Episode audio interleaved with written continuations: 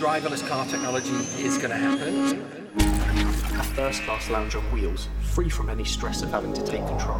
One of the nice things about self driving cars is that they will only continue to get safer and safer. Driving on a wide, open, empty road is one of life's great pleasures. But when stuck in nose to tail traffic jams, who hasn't ever dreamed of a car capable of controlling itself? Well, while a sassy, back-chatting, sentient vehicle like KITT in the 80s hit show Knight Rider may be a tad too far, progress in artificial intelligence and autonomous technology means the dream of self driving cars is actually much closer than we think. Driver assist functions are becoming increasingly sophisticated and commonplace, while further innovations are boosting both the safety of vehicles and their efficiency. So, whether you're impatient to let the machines take over or afraid that they're here to take your place, don't worry. This is the future of the car, a brand new podcast brought to you by Audi Update.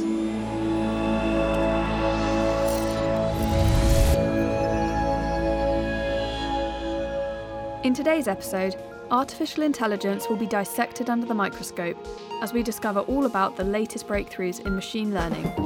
But rather than simply focus on AI in the car world, we'll first get a potted history of this fascinating but complicated subject and the many applications it is finding. To do so, we're joining journalist John Silcox inside an Audi that boasts some quasi autonomous functions of its own. He will be accompanied by a pre eminent researcher in the field of AI, and together, the pair are heading out for a drive around Oxford, the famous university city. We will learn about some of the key notions of AI to demystify it a little, plus discover the incredible advantages it could offer our society. We will also discover how it's helping to make driving more comfortable, safer, and more energy efficient, as well as touch on some of the technical, legal, and ethical barriers we are still facing on the road towards fully autonomous vehicles.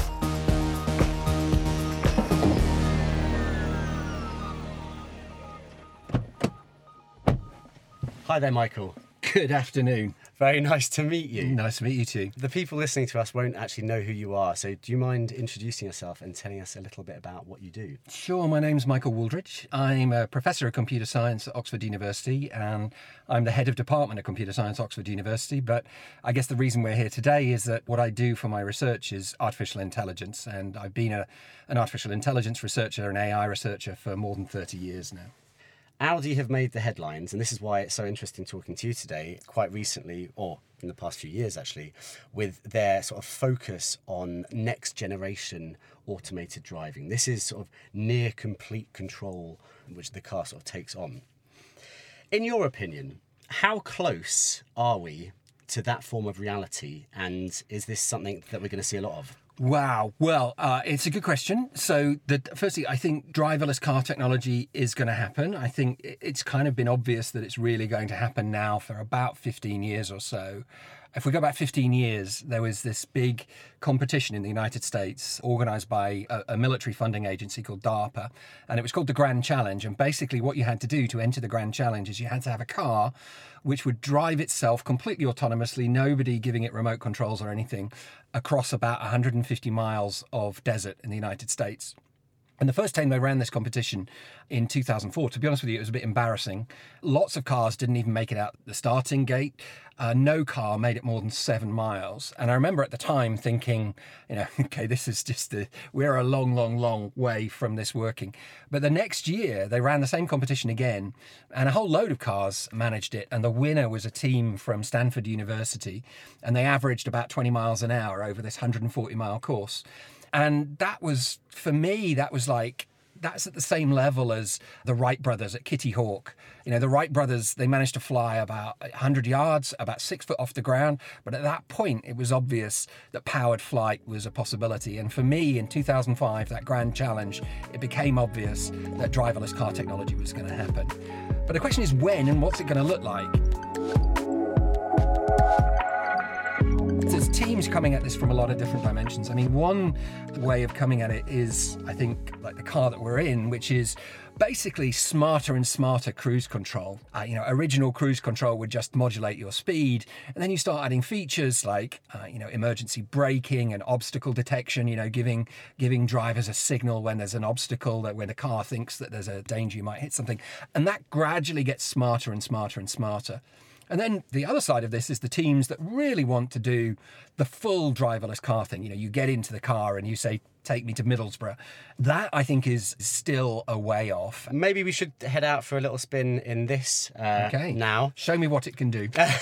well, we, I don't think we'll take it onto the uh, to, to its predilection. It's actually an allroad, so that's that would be in slightly bumpier things.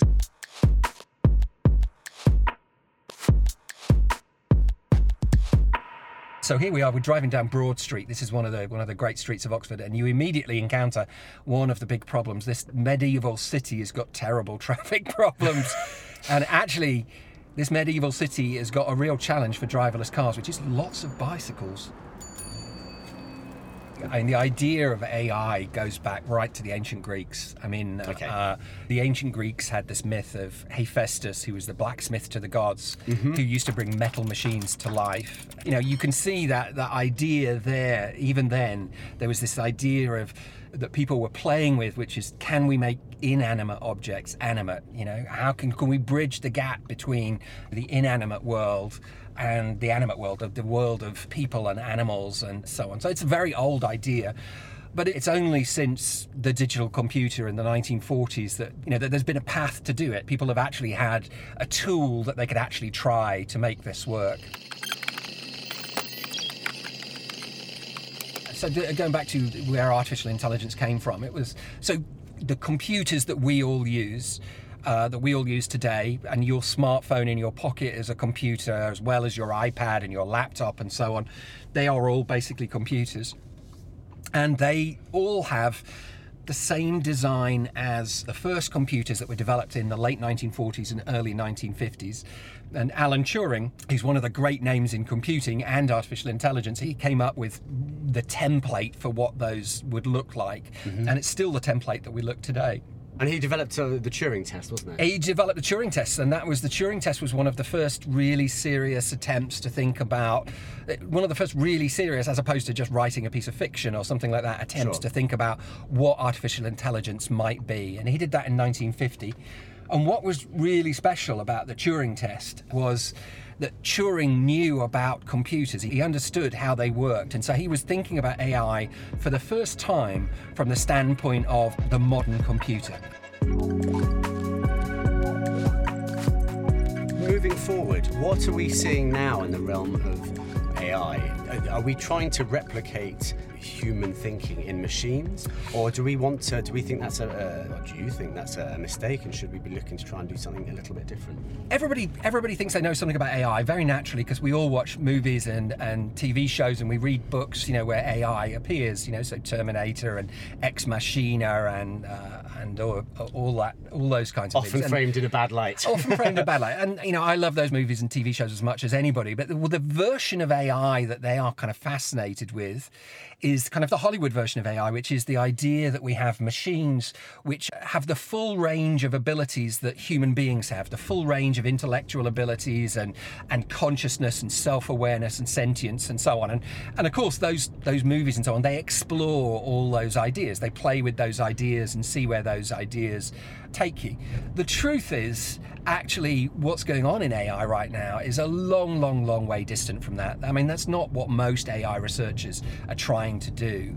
What most AI researchers are trying to do is to build machines which can do things which basically require brains, either human brains or animal brains, and, and nervous systems and maybe bodies. So, an example would be just a narrow little task like recognizing a face in a picture something that we find trivial, right? We take it for granted. We don't even think about it. Yeah.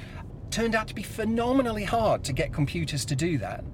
Another example, automated translation. All right, now we're- this is a, this is a harder problem for us, right? Um, but nevertheless, it's it's quite a narrowly defined problem. And now we have automated translation tools. They don't do a perfect job, and we could dig into why they don't do a perfect job. But actually, you know, millions of people use these every day. And uh, again, for me, this is one of the wonders of the modern world that you can, on your phone, you know, within seconds, you can translate some text from Chinese to Arabic to Spanish and so on. And I mean, a hundred years ago, if you told somebody that they'd have a universal automated translator in their pocket, they would have just thought that was a miracle. Yeah. You know? And I say it's not perfect, but it will get you around your holiday in Skopelos. Contemporary AI is really focused on building programs that just extend the range of what computers can do to get them to do things which currently only sort of human brains can do. Okay. And uh, one of the fascinating things about this is a lot of the things that we think are trivial turn out to be phenomenally hard for computers. And a lot of the things that we find really hard turn out to be really trivial for computers, like driverless cars. I mean, we call it artificial intelligence. But we don't associate driving a car with intelligence. Typically, it's not a. I mean, it, it's, Not a lot of drivers on the street, especially, yeah. It's a it's a useful thing to be able to do, but we don't think of it as requiring intelligence. And that often confuses people and they come across AI for the first time. You know, they think it's all about doing these intellectually hard problems, but the stuff that's really tough for computers, we take for granted. Audi has been looking into this side of things for quite a while now, nearly two decades in fact. So let's hear from James Clark, a journalist who specialises in the automotive world and who is going to take us through a potted history of Audi and AI. Audi's vision for the future of mobility is one that won't necessarily feature a driver at the wheel. In fact, some cars won't actually have a steering wheel at all. That probably sounds slightly terrifying, but don't panic. The idea is that not having to drive in bumper to bumper traffic will make our lives a whole lot less stressful and give us more time to do the things we enjoy. Keen drivers needn't worry either. In some cars, you'll still be able to enjoy your favourite road from the driver's seat, but then sit back, relax, and let the car take care of more mundane journeys. Audi has been researching and subsequently introducing autonomous features to its cars for the best part of 20 years. Just take a feature like radar automatic cruise control, for instance, which first appeared on the spec sheet of the A8 luxury saloon way back in 2002. This was then developed into the even more advanced Plus system, which was capable of warning the driver of a potential collision and applying the brakes in emergency. That featured on the Q7 SUV launched in 2006. Fittingly, Audi's first publicised fully autonomous vehicle made its debut at the Pikes Peak Hill Climb in Colorado, the scene of one of the marque's great motorsport moments when Group B rallying legend Walter Röhrl set a new course record at the wheel of the famous Quattro S1 E2 in 1987. Remarkably, a driverless TTS created by Stanford University's Dynamic Design Lab, with assistance from the Volkswagen Electronics Research Lab, made it to the 14,110 foot summit of Pikes Peak in 2010, overcoming 12 miles of sheer drops and more than 156 hair raising corners.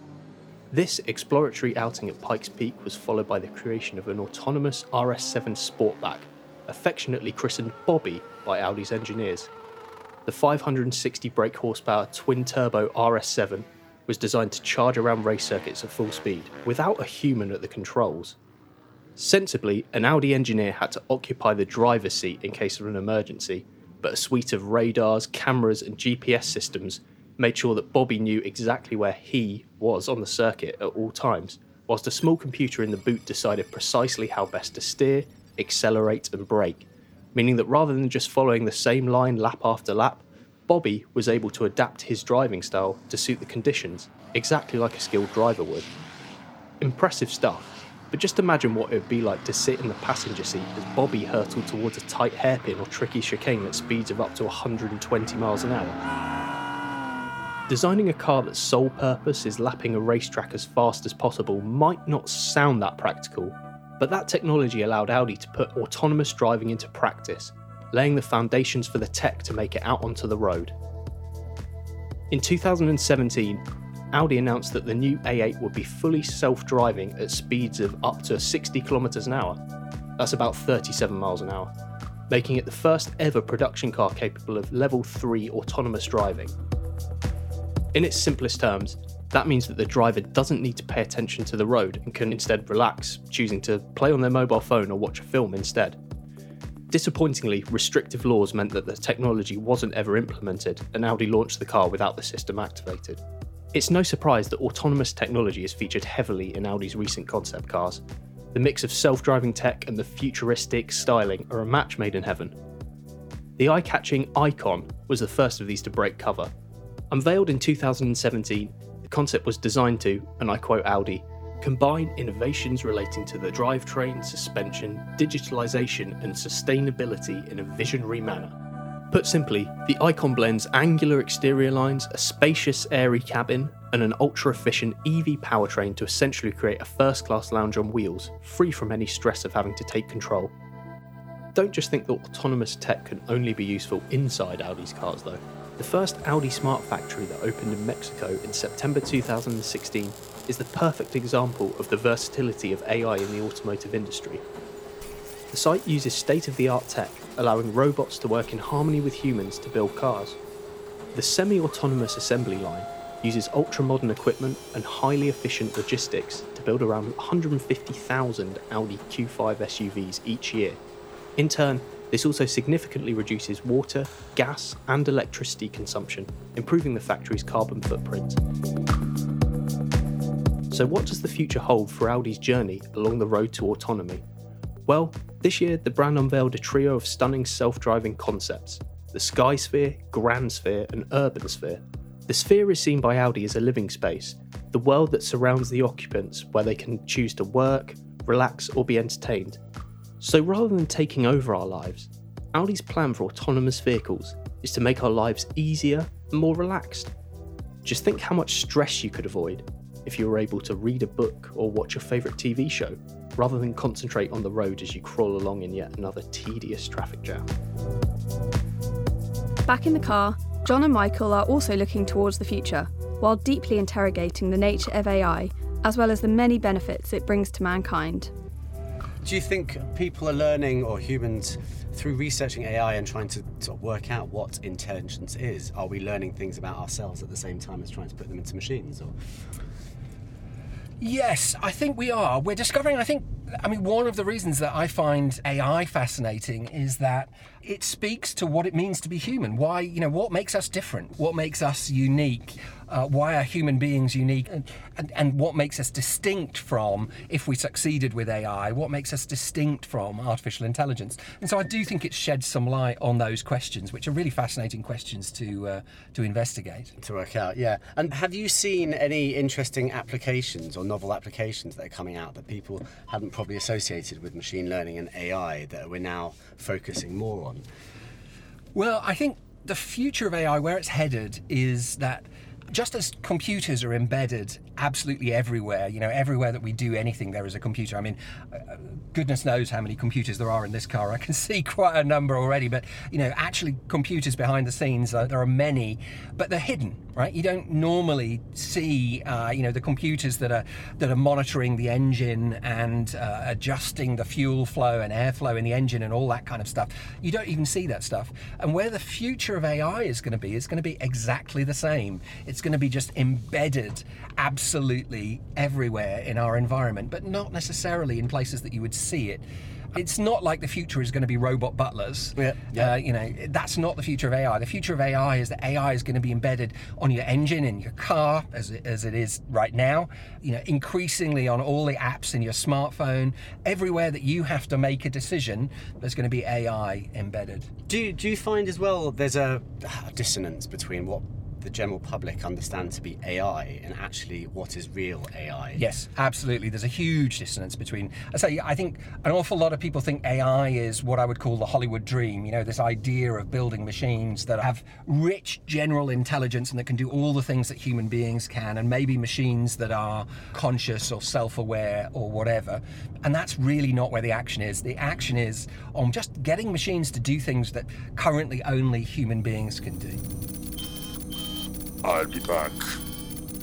One thing we haven't talked about, and you didn't even mention in your intro, I know you've written a very, a very good book about AI, and I was just wondering what was your motivation for that, and what were you trying to explain to, so to the uh, so my book well i've written a couple of books. I read um, i mean so here's what happened. This is literally what happened. 2014 i was sat at my desk and the phone went and it was the bbc news desk and they said would i come on and be interviewed?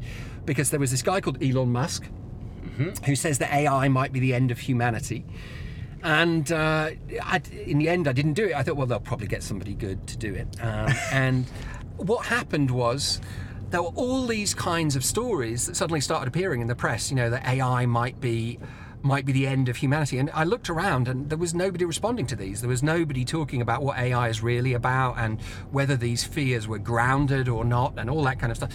And so, in the end, after you know seeing these stories for a couple of years, I thought, well, I have to get out there and, and respond to this. So I wrote a couple of books. So the first one was the the Ladybird Guide to Artificial Intelligence. Oh, okay. In the famous Ladybird series, it's not a jokey book. It's entirely serious, entirely serious in the way that you remember Ladybird books from your youth. And the second book, uh, which appeared in the Pelican series, is called The Road to Conscious Machines: The Story of Artificial Intelligence, and it covers much the same territory as the uh, the Ladybird book, but in a lot more depth. And it's really trying to demystify AI and to tell people about what AI really is, and you know the things that you should be concerned about versus the things that you shouldn't be concerned about with AI and where it's likely to go. Some of the cool things that I think we're going to be able to do with AI in the future, and so on. I think it might be quite interesting as well to find out a little bit more about what you're currently looking at and focusing on. And I know you've got a few postdoctorate students as well doing interesting research. Where is sort of your area of research headed? Yeah, so my research is to do with what happens when AI meets AI. If you, uh, if you, uh, for example, want to, if you want to book a meeting with me, you could phone me up on your phone uh, or maybe, you know, in a year or two, what you'll be able to do is you'll just be able to say, Siri, call Mike Wooldridge and arrange a meeting. And then maybe Siri would call me up. But why would Siri call me? Why wouldn't Siri just talk directly to my Siri? And if my Siri knows about when I like to have meetings and how, where I like to have meetings and so on, just like a human secretary could, then the AI can handle that on its own. And so that Siri talking to Siri, that's basically what our research is about when AI can talk to AI and having connected artificial intelligence. And so, one of the things that I've done a lot of work on over the years is about having computer programs that can negotiate with each other. Uh, just in the same way, you know, we all of us have to negotiate in our lives. You know, you negotiate you negotiate with your boss about a pay rise, you negotiate with your children about when they go to bed, and you negotiate with your partner about who's going to do the washing up and so on. And actually, the truth is, most of us aren't as good at negotiating as we wish we were, right? We all wish we could, we are a little bit better at that. If, if my bosses are listening to this, yes. Uh... can we build computer programs that can negotiate either with other computer programs or with people? I mean, and one idea was if we have computer programs that are really good at negotiating, then maybe everything that you buy could become a negotiation. You wouldn't have to accept a, a given, you know, you could, you could negotiate a, a, a, bespoke contract for absolutely everything that you do. I mean, that's one dream. We're not, not anywhere near that now. Right. Um, a lot of the work there has been actually on having computer programs that don't get emotional or stressed out about trying to make a hard run a hard bargain you know the, the computer programs so they don't do that. And actually if you you can use those to train people and by exposing people to this hard bargaining they can become better negotiators themselves so, oh, very interesting. Okay, yeah. That, yeah, that's a very novel idea of looking at it. Most people think that it's the machine taking over, and a lot of people who are, I don't know, slightly in the ludistic view of being scared of the machines ruling the world. This is actually where we could actually learn from them and exactly. use them as a potential tool. Interesting, sort of, we're talking about applications where machines might be fairer or less emotional or things like that. Um, is the law one of these big areas that AI could be uh, used for in sort of practical manner? Yes, eh, there's a huge amount of work looking at, for example, automating legal reasoning. I mean, trying to just understand laws and be able to apply them and to spot cases. You know, this is where this particular law applies, or this is where this particular circumstance applies, and, and so on you got to be a bit i mean you're in very sensitive territory there with legal applications. You know when you've got to exercise a huge amount of caution when you've got ai programs making decisions that affect human beings. So there's lots of potential there but we need to tread very carefully i think in that kind of space. The law is enough of a minefield in everyday life let alone when looking at ai but luckily there are experts who are dedicated to helping us navigate through it all. We were lucky enough to catch up with one of them who shared some of his detailed knowledge. My name is Ryan Abbott. I'm professor of law and health sciences at the University of Surrey School of Law. And one of my research areas is the role of artificial intelligence in the law, including with respect to tort liability and autonomous vehicles.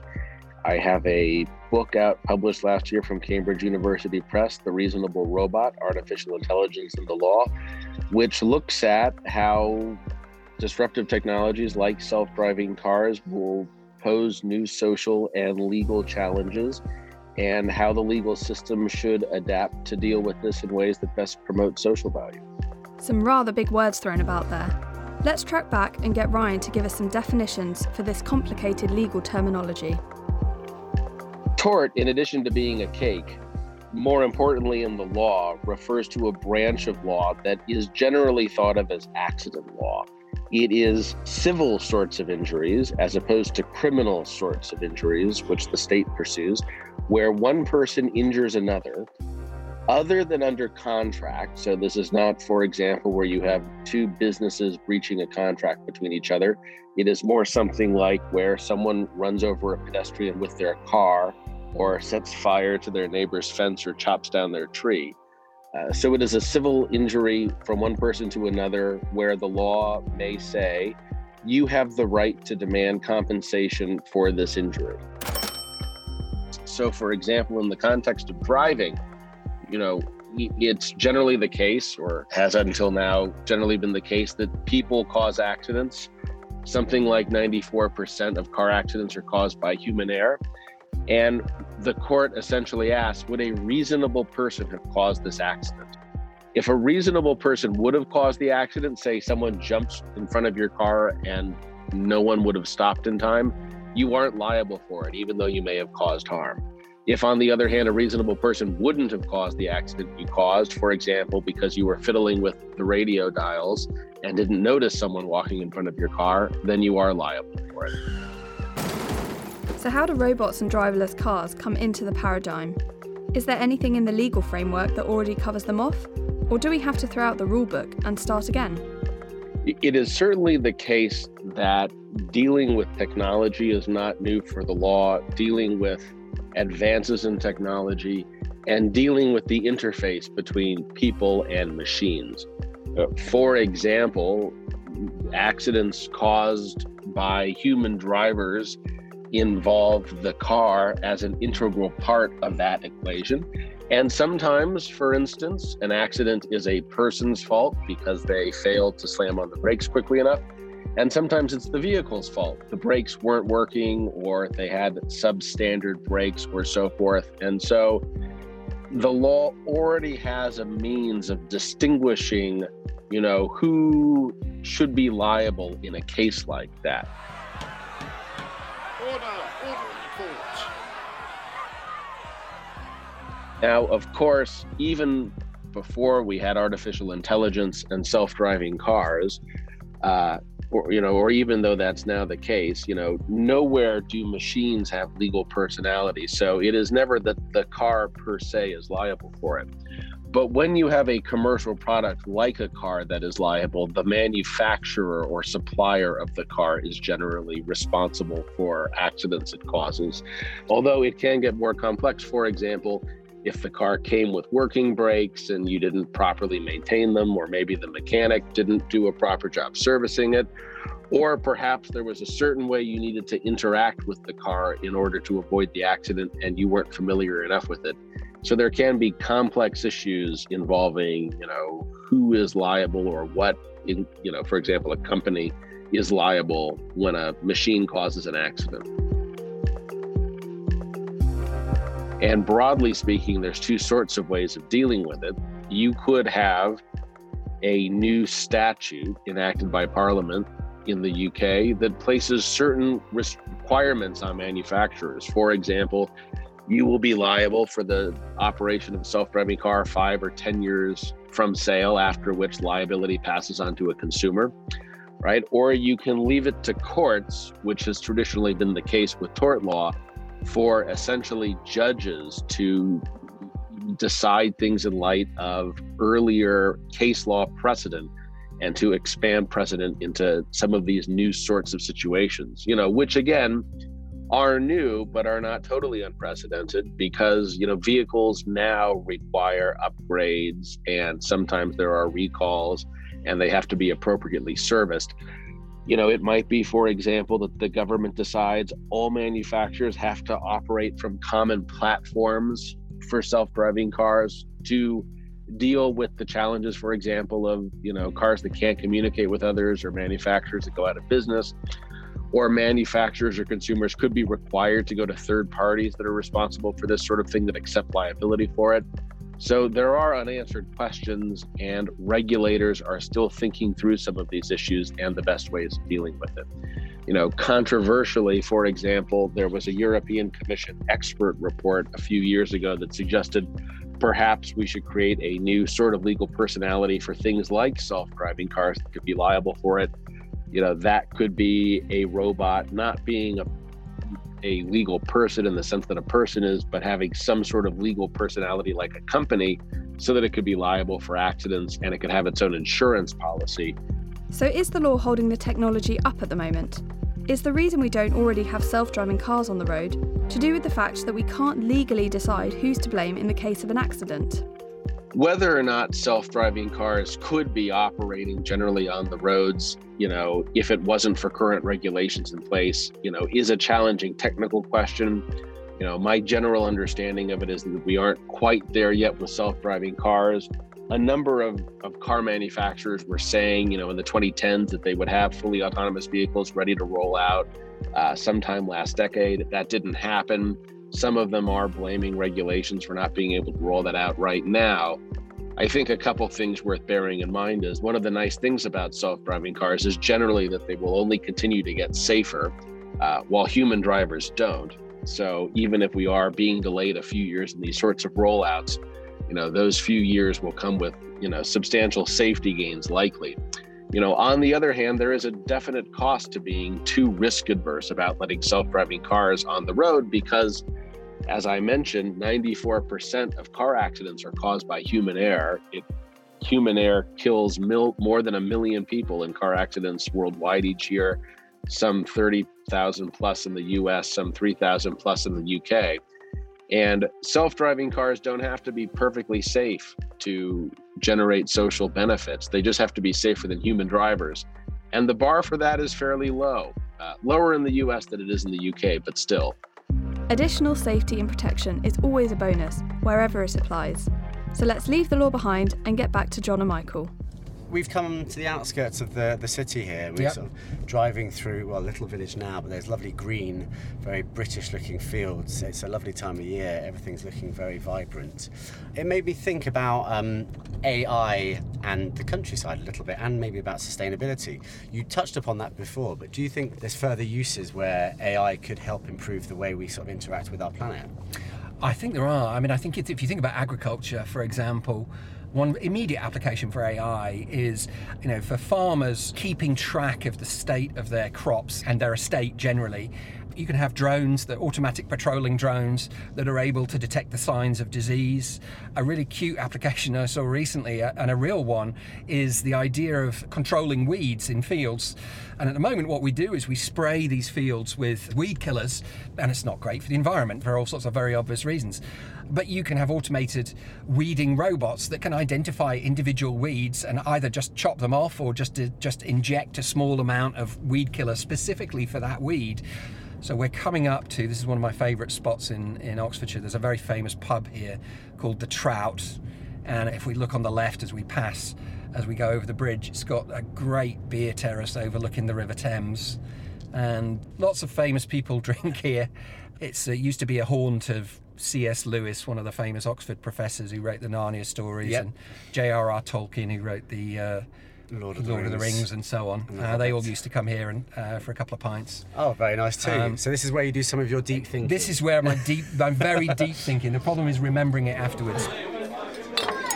Do you think there's five or six points that you could could share just to give people a better understanding of things that are often misunderstood AI?